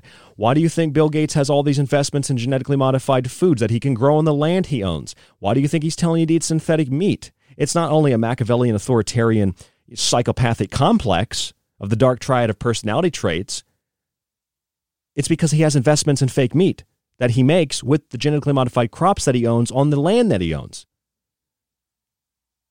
He also owns a lot of patents on weather control and is one of the biggest promoted, proponents of weather modification to prevent the, the climate from changing while he goes about changing the climate, while there are others that go about changing the climate to make it rain, to make it snow. Hell, the Chinese back in December of 2020 just expanded their weather control operations to one and a half times the size of India. That's pretty big, last time I checked. But Texas, you can't have your own power there in Texas. You can't put out that power. That's going to harm the environment. And so Bill Gates comes in as if he's you know, the president and tells the governor, no, you, it's not because of the windmills. It's not because of the windmills, Governor Abbott. It's because of your legacy systems, your gas and your oil, which I find very strange because big oil wants to be involved in climate deals. They want to be involved in eliminating carbon dioxide. Why? Because they're capitalist. And the money and, and, and the cost of natural gas is, is a little bit easier, a little less dangerous than, than, than oil, as, or so it seems on the surface. This is just what I'm reading. And according to an article in 2017 from CNN, big oil wanted to stay in the Paris climate deal because these traditional oil companies have a vested interest in in uh, in the deal because of the, it favors natural gas which was, you know, blamed for the issue in Texas. It wasn't natural gas. It, w- it was the alternative energy. It was the federal government saying you can't activate your power systems. You can't amplify your power systems. You can't store more energy. That's going to hurt the environment. It, it's not, we need more windmills, more solar power. They're talking about that in the news over the weekend. More solar power in Texas. Well, I, there are you know arguments we can have as per what's better and what's what's not, and what we could use to, you know, produce something more efficiently. That's great. But what's being used now to talk about that is is a Green New Deal. It's the elimination of of private land ownership, the giant conglomerate corporate entities that are gobbling up all the land and, and taking control of everything. That's what's responsible for what's happening in Texas or what happened in Texas. They're going to suffer the ramifications of that for, for weeks and possibly months. But it's, it's all because it, it could affect the, affect the environment that we, we can't activate your power systems and you're going to have to have rolling blackouts. And oh, it's all about control. And then the little bit of power you do use, they can charge you exponentially for it. So why is it that all these things hurt the environment? That carbon dioxide, they say, hurts the environment. Oh, it's so bad, carbon dioxide. We need to have carbon dioxide detectors. We need to have carbon taxes. We need to stop carbon from hurting people. We need to stop carbon from spreading COVID 19. Yeah, that's an article. I read that at the beginning of the segment. COVID 19 spread through carbon dioxide. So we need to eliminate carbon dioxide. If you eliminate carbon dioxide, the plants will die, humans will die, the planet will cease to exist. The life support systems and the ecosystem will totally and absolutely completely collapse. So, all the bourgeois, hippie, woohoo, particularly left leaning environmental cultists who say they care about the ecosystem and they care about all the animals and they care about the plants, you might want to do your homework because if you have more carbon dioxide, plants retain more water, less chance of drought, cleaner environment for you to live and to breathe in. Trees, plants, you know, all the greens, they become greener according to NASA. All at a time when the ice sheets are actually getting larger. It's the context that matters. And looking at satellite images 10 year periods compared to 10 year periods you look at the context of it you see oh well that was taken in the summer that was taken in the winter. You realize oh that was taken 20 years ago this was taken last week it's actually bigger than it was then. This this is what's really happening. But but what they're doing is they're huffing and they're puffing and they're blowing the human race down and telling you that everything that is human, breathing, social contact, sex, holding hands, everything, it's dangerous and poisonous. That's not an environmentalist. That's a space alien. I'm Ryan Gable. This is The Secret Teachings. More after this. Don't go anywhere.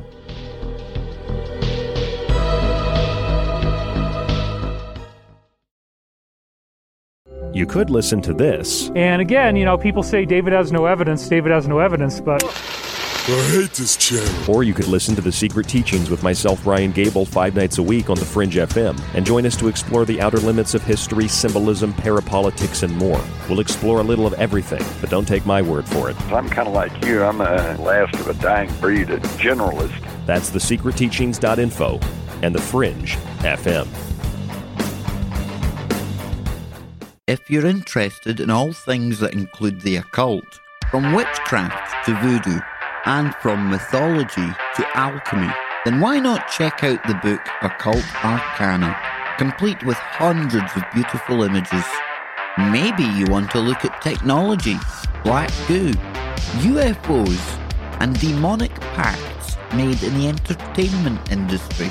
Check out the technological elixir, black goo, transhumanism, and invoking AI. Or if that's not enough and you want a practical look at food, lifestyles, and ingredients, even those in your pet food, with free solutions to better health, then check out Food Philosophy. All three of these books are available in softcover or PDF at www.thesecretteachings.info. That's where you can read reviews, see pictures, and even order yours today. It not only supports the secret teachings and Fringe FM, but most importantly, it supports you. Hey there, it's Ryan Gable, host of The Secret Teachings, right here on the Fringe FM Monday through Friday. As we move from the month of Janus into the month of Imbolc, traditionally a time of ritual cleansing, The Secret Teachings is offering a special deal to help you clear the cobwebs out of your mind. With a one year subscription to the show, access to all of the montages, all of my digital books, and a free copy of one of my books in physical form with free shipping in the United States and autographed if you'd like. Just visit www.thesecretteachings.info and subscribe today by donating $40 through PayPal. Your support keeps us on air and helps to support the Fringe FM as a network. It also hopefully helps you to expand your consciousness and perceptions of the world through the secret teachings. Just visit www.thesecretteachings.info and subscribe today by donating $40 through PayPal. That's thesecretteachings.info and rdgable at yahoo.com. they all say the same thing. They're all like, you know, over the last four years, everything good that happened was because of us. And we would have done more good stuff if it wasn't for those guys. And then they, the Democrats go, oh, we did all the good stuff. it's like you're all working for the same guy. You're listening to The Fringe FM, where the wheel of the year turns from Yule to Litha, Ostara to Mabon. This is KTLK Digital Broadcasting, The Fringe FM. Want more of The Fringe? Check out thefringe.fm for more information on your favorite shows. Also, don't forget to check out the Fringe mobile app or the other ways you can tune in through the Paranormal Radio app and TalkStream Live. Where the normal and paranormal collide, it's the Fringe FM. This is The Secret Teachings. If you'd like to contact the show, email Ryan at rdgable at yahoo.com or find him on Facebook at facebook.com slash The Secret Teachings. Howdy, this is Joe Mars, and you're listening to The Secret Teachings.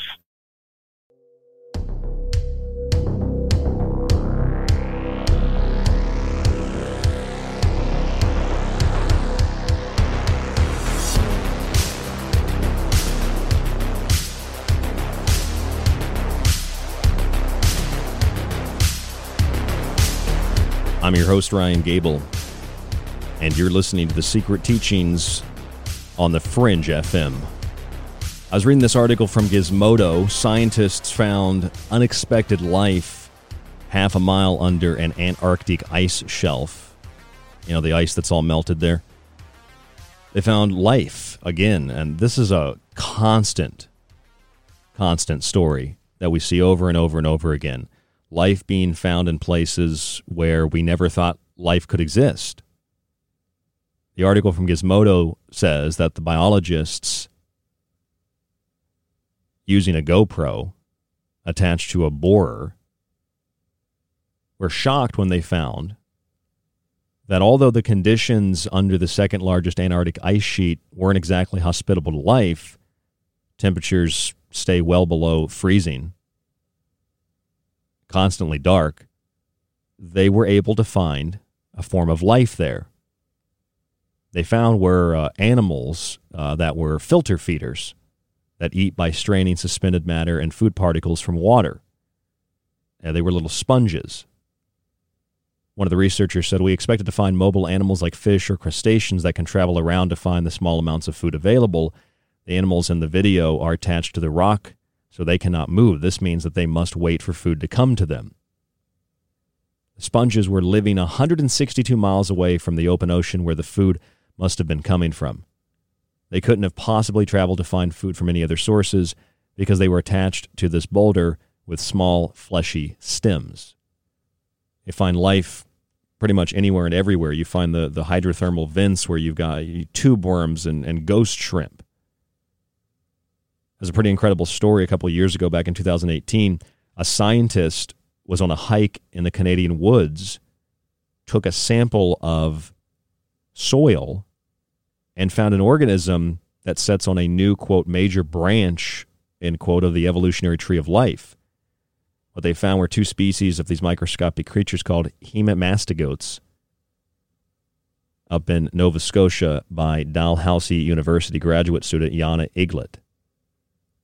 You can find the uh, images of that online if you look up this article. Scientist on hike discovers organism so unusual it sets on new major breach branch rather of tree of life. They have the electron microscopy images of the new species of hemimastigote. Of course, back in 2020, just last year, there was an expose on something that was found in the 1990s.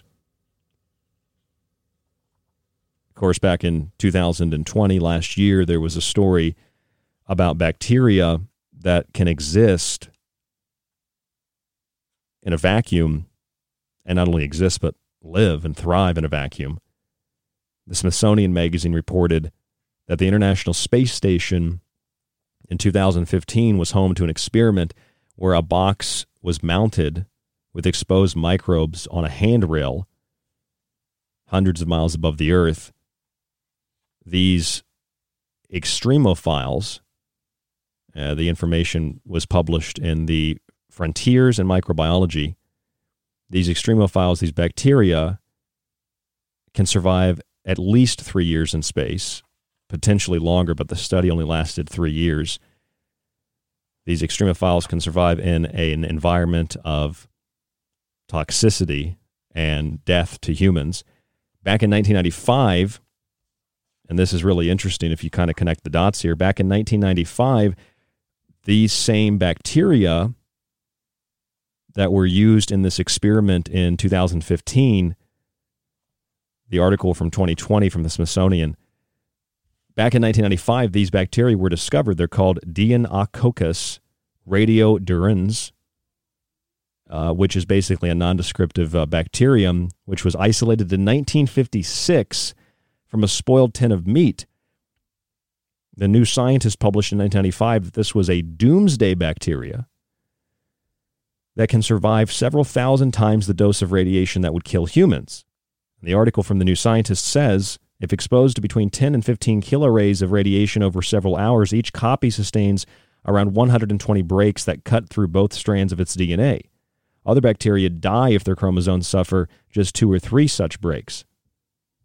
But D radiodurans can repair its shattered chromosomes. They can sustain 120 breaks compared to the two or three that the average bacteria could withstand before they died we find life everywhere, whether it's in Antarctica, Lake Vostok. You've heard those stories about Lake Vostok. I would assume that's probably why there are a lot of world leaders that have gone down to Antarctica. I don't think it's because of Corey Goode's blue chicken robot rooster hens. I think it's because there are forms of life down there. Oh, they're alien, all right. They're just not blue chickens that kind of defy our definition of what life is. But ultimately, life is everything. Life exists all around us. Life not only exists, but life it, it thrives. Life will always find a way. Under any condition, extreme pressure, extreme temperatures, darkness. I mean, most of you know about squid and octopus. They can edit their own brain genes. The New Scientist, same publication in 2017, showed that more than 60% of RNA transcripts in the squid brain are recoded by editing. In other animals, ranging from fruit flies to humans, such recoding events only occur a fraction of 1% of the time. For squid and octopus, 60% of the time they can change their RNA, they can change their genetics in their brain. In December of 2020, octopus and squid, it was determined, had an even stranger form of evolution than scientists had initially imagined. And this is an updated version of the 2017 story. And it says octopus, along with some squid and cuttlefish species, routinely edit their RNA to adapt to their environment. This is very, very, very, very advanced. A lot of you also know about you know, our good friend the crow. I love crows, I love birds. And how the crow is capable of what scientists have determined to be conscious thought. Uh, capable of conscious thought because they have an ability to have subjective experiences or uh, primary sensory consciousness, which had only been previously demonstrated in primates. Crows are incredibly, incredibly conscious. They remember faces, they have funerals for dead birds, they remember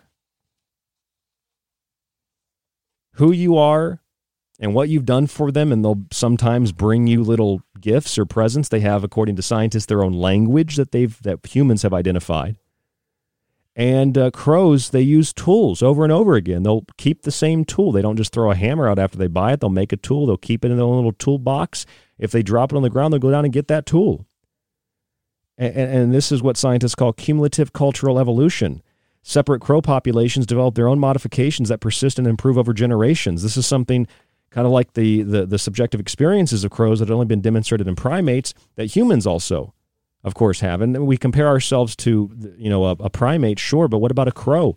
Crows are highly intelligent. What about an octopus or a squid? I mean, in evolutionary terms, and, and I don't mean the Darwinian kind, I, I just mean in the terms of how things evolve and change over time, but not necessarily towards a specific, you know, more advanced form of, of, of humanoid or advanced form of life. Octopus and squid and even some cuttlefish are more biologically and genetically advanced than humans are. That might keep you up at night if you think about it. Scientists go and they do research in the Arctic and they find new life all the time, different forms of life. Researchers go for hikes in Nova Scotia. They find hemastogates. They, will find, you know, in a, in a can of, of spam, they'll find bacteria that can survive radiation thousands of times beyond what a human could survive, what a human could be exposed to without dying. Life finds a way to exist and to thrive. Uh, over the weekend, I was watching this movie called Io.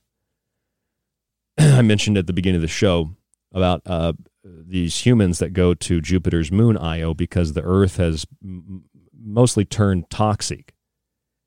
And the, the story um, is of this girl. Her dad was a scientist, and this girl who's on Earth, she stays behind on Earth to find a, a, way that humans can survive in this environment. And she finds, kind of like her dad had theorized, the planet isn't necessarily dying, it's just giving way to new life. And that new life exists in an environment that and, and lives in an environment that's toxic to humans.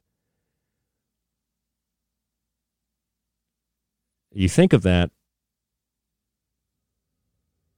you might realize that all this talk about carbon dioxide, it gets really, really spooky really, really fast. And people will make uh, comments about carbon dioxide and climate change. And it, it doesn't matter if the forests are getting greener. It doesn't matter if there's way more trees than scientists originally thought.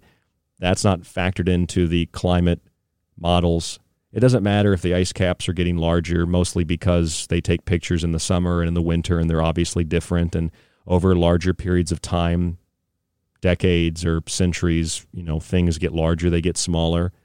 It doesn't matter if the IPCC simply eliminated the medieval warm period, 800 to 1300 AD, where it was hotter then than it is now. And they say, we have no evidence that it's ever been this hot. Yes, because you deleted it, asshole. So they huff and they puff and they try to eliminate carbon. Because carbon dioxide apparently is a threat but but a threat to what? I, I, I can't really put my finger on it, but it doesn't sound like it's human, if you want to put it that way. And so now COVID 19, among everything from shutting down small businesses to eliminating cash and having a digital currency, a social credit score, social distancing, no shaking hands, no sexual relation, no kissing, no procreation, that's harming the environment too. All the things that the UN all the things that big think tanks, all the things that the World Bank and the IMF, they want carbon taxes, all the things that these monstrous banks, these corporate conglomerate, you know, international uh, lumbering monstrosities, the, the, these enormous uh, cartels, banks, corporations, gangs, billionaire elitists, the things they've wanted to do for decades suddenly are all justified because of COVID 19. And they're saying now that carbon dioxide can be used to determine if the environment is toxic. I, I really want you to just put down your phone or your, your cup of tea or your soda or your beer or your cigarette and, and really listen to what I'm saying. They're telling you, they're telling me, they're telling everybody, this is, uh, this is mainstream news. According to Alex Huffman from the University of Denver and others, carbon dioxide monitors are going to be used to prevent the spread of COVID 19.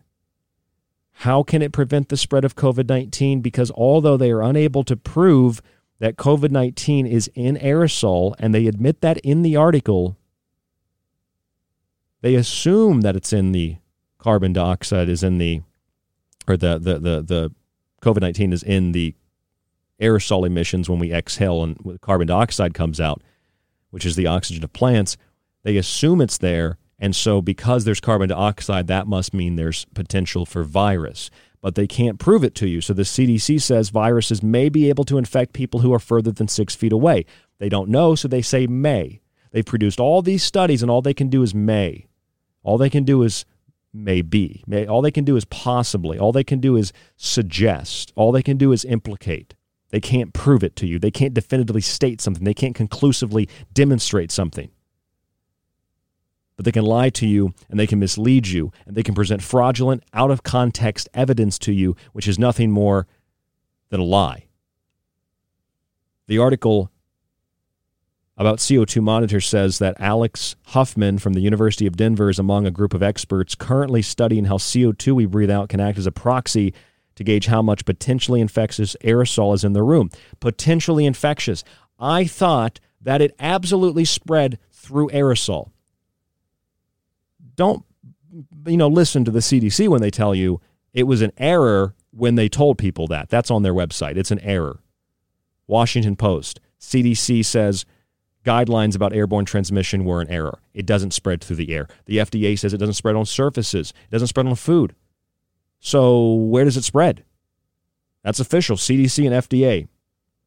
And then you get people like this, these experts that are saying well, it, it's potentially infectious aerosol, so just wear a mask in case, social distance in case, and we'll use CO2 monitors to determine how much CO2 is in the air so we can shut down an event. We can kick people out or prevent people from coming into a restaurant or a grocery store by using these monitors. There's too much carbon dioxide, get out.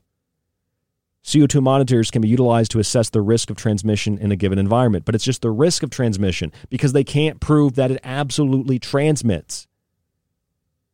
I don't care what you think about disease theory, but if Louis Pasteur was right and modern medical authorities were right, they'd be able to conclusively say that aerosols were infectious. They'd be able to conclusively and absolutely definitively say that there is airborne transmission, that there is surface transmission. But what they've told you is it was an error to say it spreads through the air.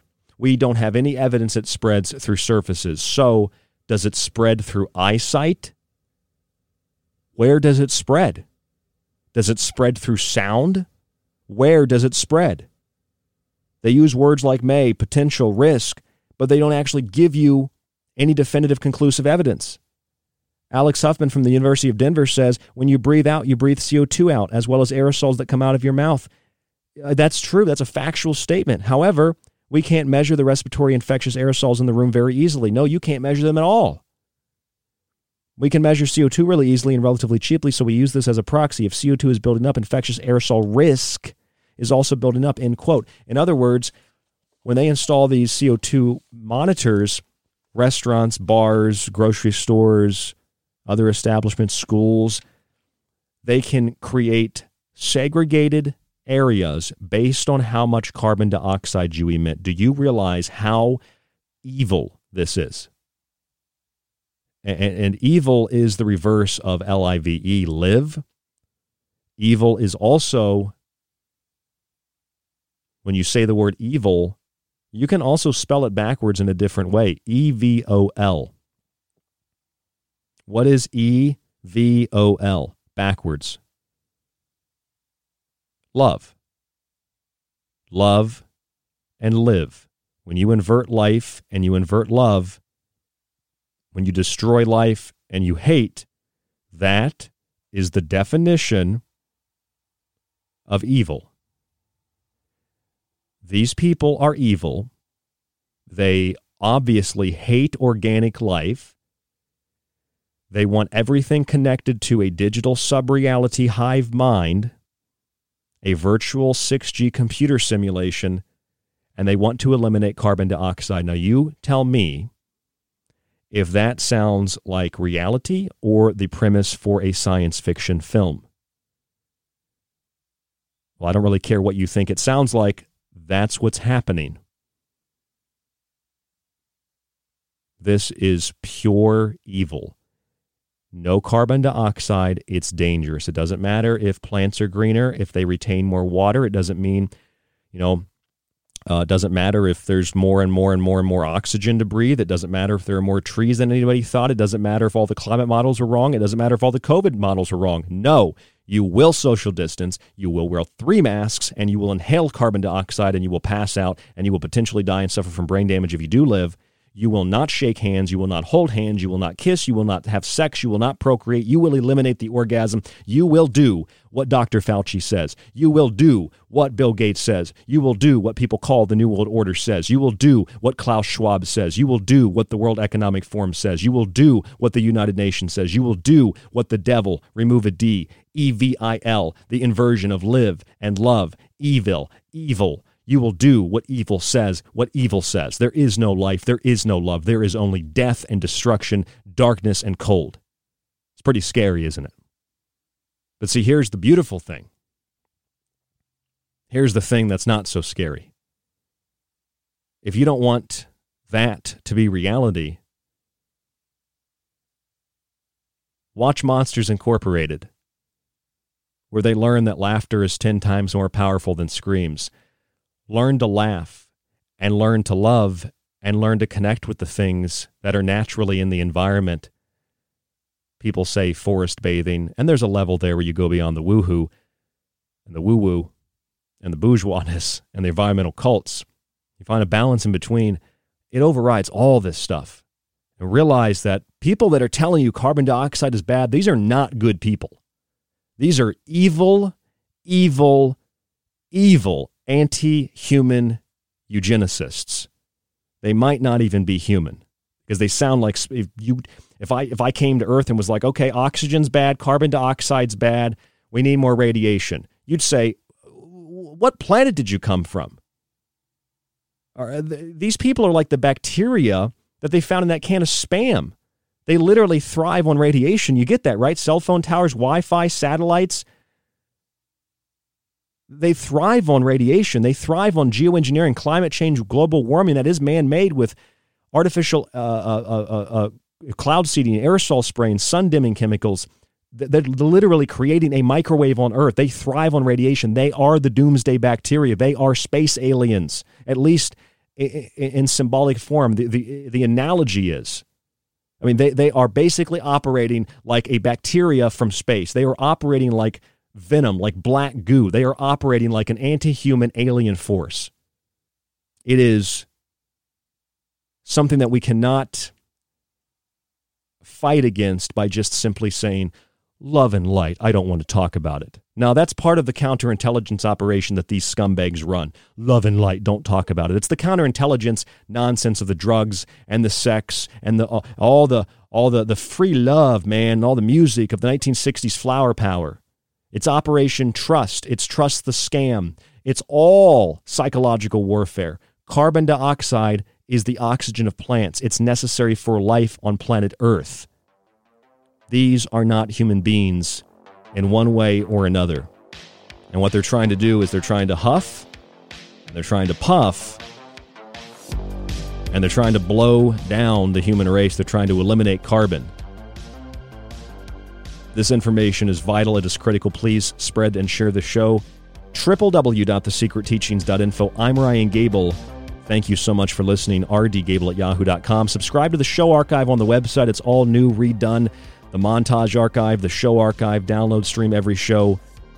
Go to the website for more information, www.thesecretteachings.info. When you subscribe through PayPal or when you just do a single donation, if you have any questions, email me. Stay safe, stay informed, stay healthy. We'll talk to you on the next broadcast.